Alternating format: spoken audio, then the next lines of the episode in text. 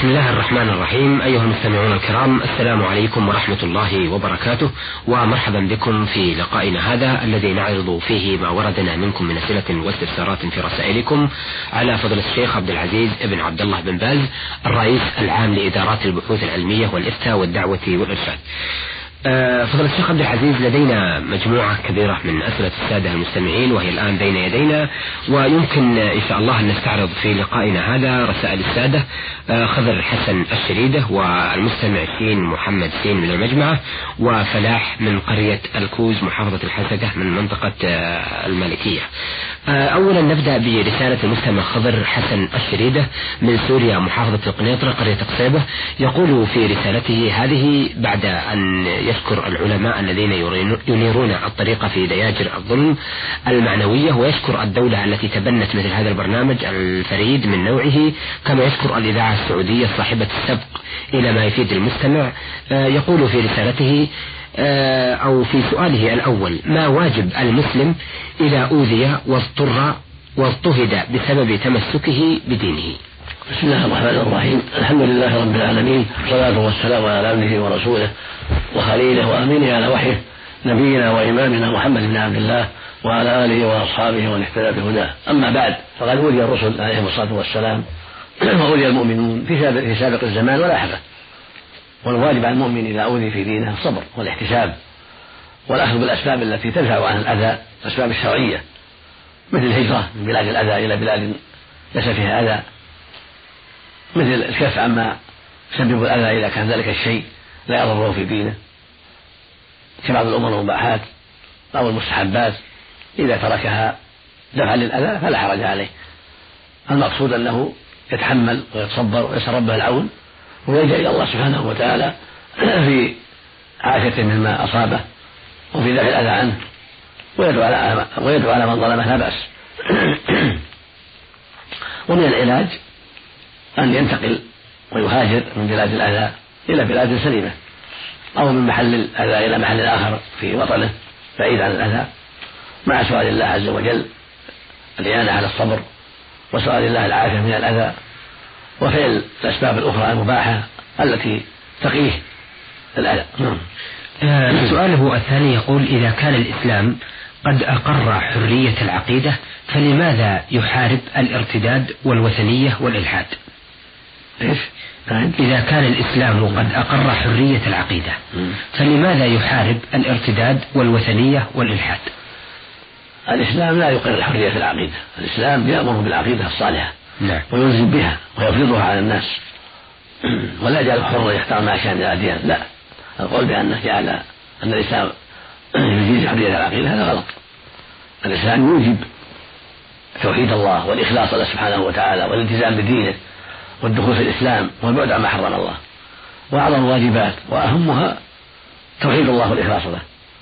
وأعظم المعاصي وأعظم الذنوب الشرك بالله عز وجل. وفعل ما يكفر العبد من سائر أنواع الإلحاد. الله سبحانه يقول واعبدوا الله ولا تشركوا به شيئا. ويقول سبحانه قال ربك ألا تعبدوا إلا إياه. ويقول سبحانه إياك نعبد وإياك نستعين. ويقول عز وجل فاعبد الله مخلصا له الدين. ويقول سبحانه ما أمروا إلا ليعبدوا الله مخلصين له الدين حنفاء ويقيموا الصلاة ويؤتوا الزكاة وذلك دين القيمة ويقول النبي صلى الله عليه وسلم أمرت أن أقاتل الناس حتى يشهدوا أن لا إله إلا الله وأني رسول الله ويقيموا الصلاة ويؤتوا الزكاة. فإذا فعلوا ذلك عصموا من دماءهم وأموالهم إلا بحق الإسلام وحسابهم على الله عز وجل متفق على صحته. فبين الرب عز وجل وبين الرسول صلى الله عليه وسلم وجوب العقيدة ووجوب الالتزام بشرع الله وأن لا حرية تنسى في هذا.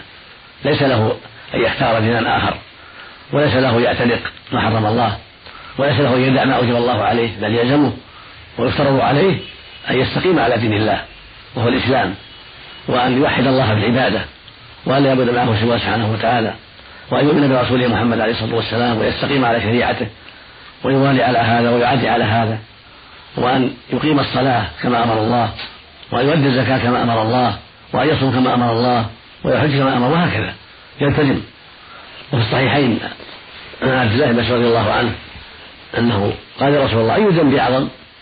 قال أن تجعل الله ندا وخلقك ثم أي؟ قال أن تقتل ولدك خشية يطعمك قلت ثم أي؟ قال أن تزاني بحياة جارك فأنزل الله في هذا قوله سبحانه والذين لا يدعون مع الله إلها آخر ولا يقتلون النفس التي حرم الله إلا بالحق ولا يزنون. ومن يفعل ذلك يلقى أثاما. وضاعف له العذاب يوم القيامة ويخلد فيه مهانا إلا من تاب. الآية.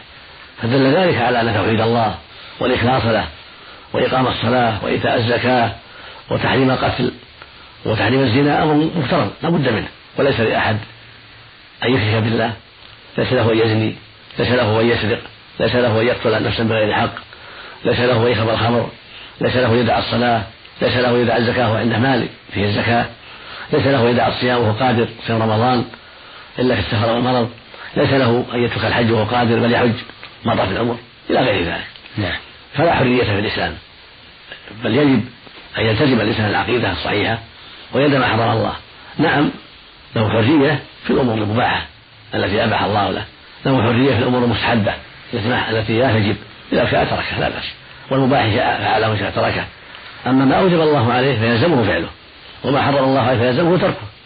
وليس له يعتنق الشيوعية أو النصرانية أو اليهودية أو الوثنية أو المجوسية ليس له ذلك. بل متى اعتنق اليهودية أو النصرانية أو المجوسية أو الشيوعية صار كافرا. هذا الدم والمال يجب أن يستتاب يستتيب ولي الأمر الذي هو في بلده. ولي الأمر المسلم يستتيبه. فإن تاب ورجع إلى الحق وإلا قتله. لأن النبي صلى الله عليه وسلم قال من بدل الدين فاقتلوه. رواه البخاري في الصحيح. فمن بدل دينه من الإسلام بالكفر وجب أن يقتل إذا لم يتب. فبهذا يعلم أنه ليس للمسلم حرية أن يترك الحق وأن يأخذ بالباطل أبدا بل يلزمه الاستقامة على الحق. ويلزمه ترك الباطل. وعليه أن يأمر بالمعروف وينهى عن المنكر وينصح لله ويدعو إلى الله عز وجل وأن يحذر ما حرم الله عليه وأن يدعو الناس إلى ترك ما حرم الله عليهم. كل هذا أمر مفترض. حسب الطاقة. نعم. الذي نفهمه من هذا يا فضيلة الشيخ أن الإنسان مقيد ولا بد فإن لم يقيد بالإسلام وطاعة الخالق كان مقيدا بالهوى وطاعة المخلوقين وهذا صحيح. نعم. النفس في حركة. النفس. نعم. إن لم تلتزم بالحق طاعته إلى الباطل واللسان كذلك.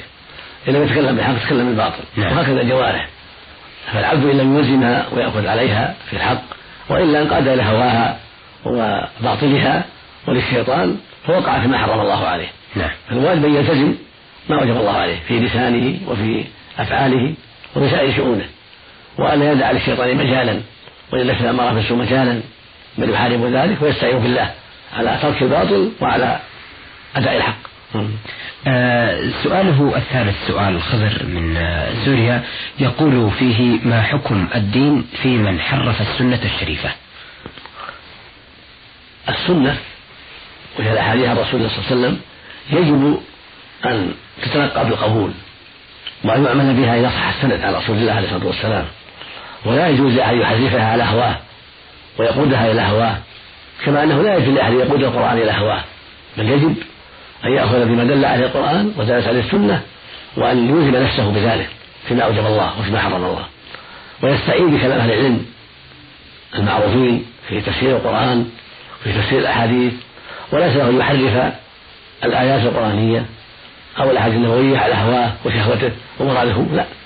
بل يلزمه أن يرجع إلى ما دلت عليه الأدلة من الآيات والأحاديث وعليه يرجع أيضا إلى ما قاله أهل العلم والإيمان في تفسير الآيات تفسير الأحاديث فيما أشكل عليه واشتبه أمر ويراجع كتب اللغة فيما يتعلق باللغة العربية. أما أنه يعمل بهواه ورأيه من دون رجوع الكتاب والسنة أو يحرف السنة أو الآية على هواه هذا من عمل الملحدين ومن عمل أهل البدع الذين يقودون الآيات والأحاديث لأهوائهم وبدعهم بغير حق. نسأل الله العافية. نعم. آه سؤاله الرابع والأخير يقول لقد استولى الأعداء على بعض أرضنا فهل بقاء المؤمنين من سكانها فيها أفضل أو الهجرة منها؟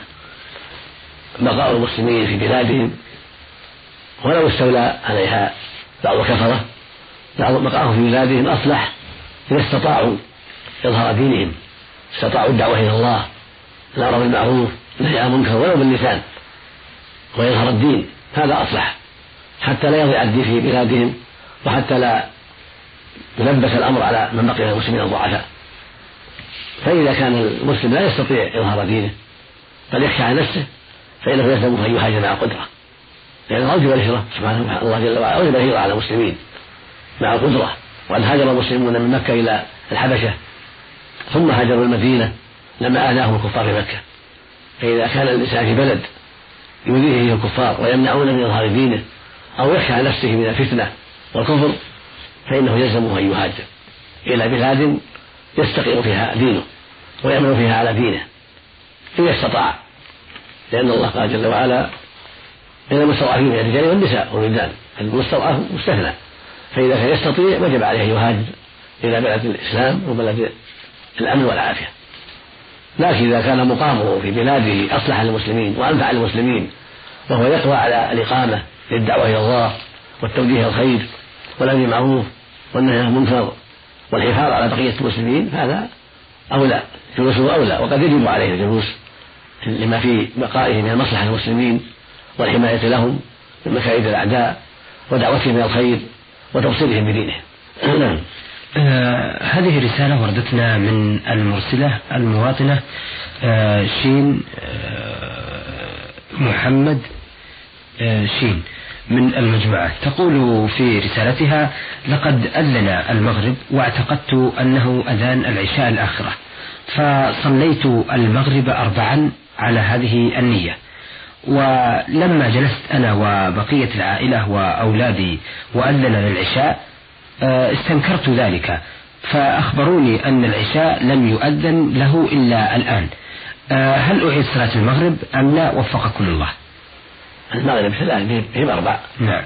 المغرب ثلاث بهم أربع فإذا كان صلت المغرب ثلاثا بنية المغرب ثم سمعت الأذان فصلت العشاء تحسبه أذان العشاء وكانت قد أخرت المغرب تحسبه صلاة العشاء هذا عليها أن تعيد العشاء فقط. أما إذا كانت ما صلت المغرب وصلت العشاء قبل أن تصلي المغرب. تحسبه أن الأذان أذان العشاء وليست في المغرب ما صلت المغرب. فإنها تعيد تأتي تصلي المغرب ثم تعيد العشاء. لأن صلاة العشاء في غير وقتها وصلتها قبل المغرب والواجب أن بعد المغرب لا قبل المغرب. فإذا كانت قد صلت المغرب بعد غروب الشمس أجزأت المغرب وأما العشاء فتعيدها لأنها صلتها قبل وقتها. نعم. إذا كان العشاء قد أذن في أول وقت وهي ما صلت وهي وإذا كان الأذان الذي سمعته أذان المغرب وصلت تحسبه العشاء فإنها تعيد العشاء. نعم. تعيد العشاء لأنها فعلت في غير وقتها والصلاة في غير وقتها لا تصح. لكن إذا كانت ما صلت المغرب؟ لا بد تدي المغرب. تدي المغرب ثم تصلي العشاء نعم. هي حسب رسالتها صلت المغرب آه صلت العشاء وقت المغرب.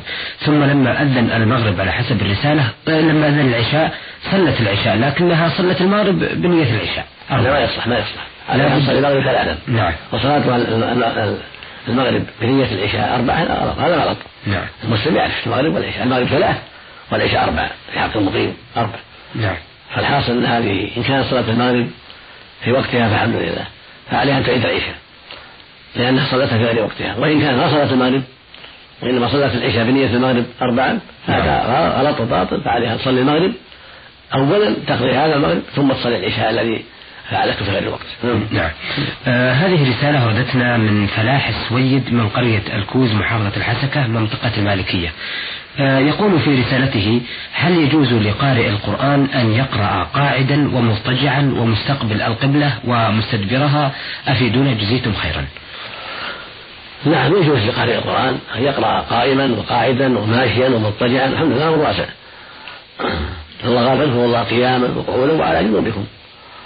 وقال الذين الله قياما وقعودا وعلى جنوبهم. فالأمر في هذا واضح. وذكر الله يشمل القرآن يشمل أنواع الذكر من التسبيح والتهليل والتحميد والتكبير فالله جل وسع الأمر فالمسلم له أن يقرأ قائما وماشيا وقاعدا ومضطجعا كل هذا لا حرج فيه. قال كان النبي صلى الله عليه وسلم يتكي في حج عائشة ويقرأ القرآن.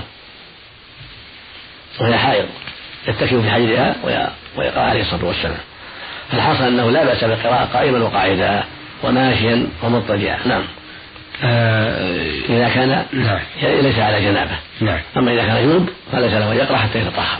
نعم. آه يقول فلاح السويد من قرية الكوز آه إني أردت أن أذبح حرة مؤذية. آه ولكنني يقول آه اكتشفت أنها ما هي المؤذية فما حكم الشرع في يرحمكم الله؟ إذا كنت قتلتها باعتقادها أنها مؤذية مثلا أكل الدجاج والحمام أو توسيخ الفرش هذا اعتقادك فلا شيء عليك. إذا بان لك أنك أخطأت في الاعتقاد وأما إذا كانت لا تؤذي فليس لك قتلها. بل يجب عليك ترك قتلها لأنها من الطوافين فعليك أن تحسن إليها الطعام والشراب وما يسر الله ولا ولا تقتلها ولا تضربها أيضا.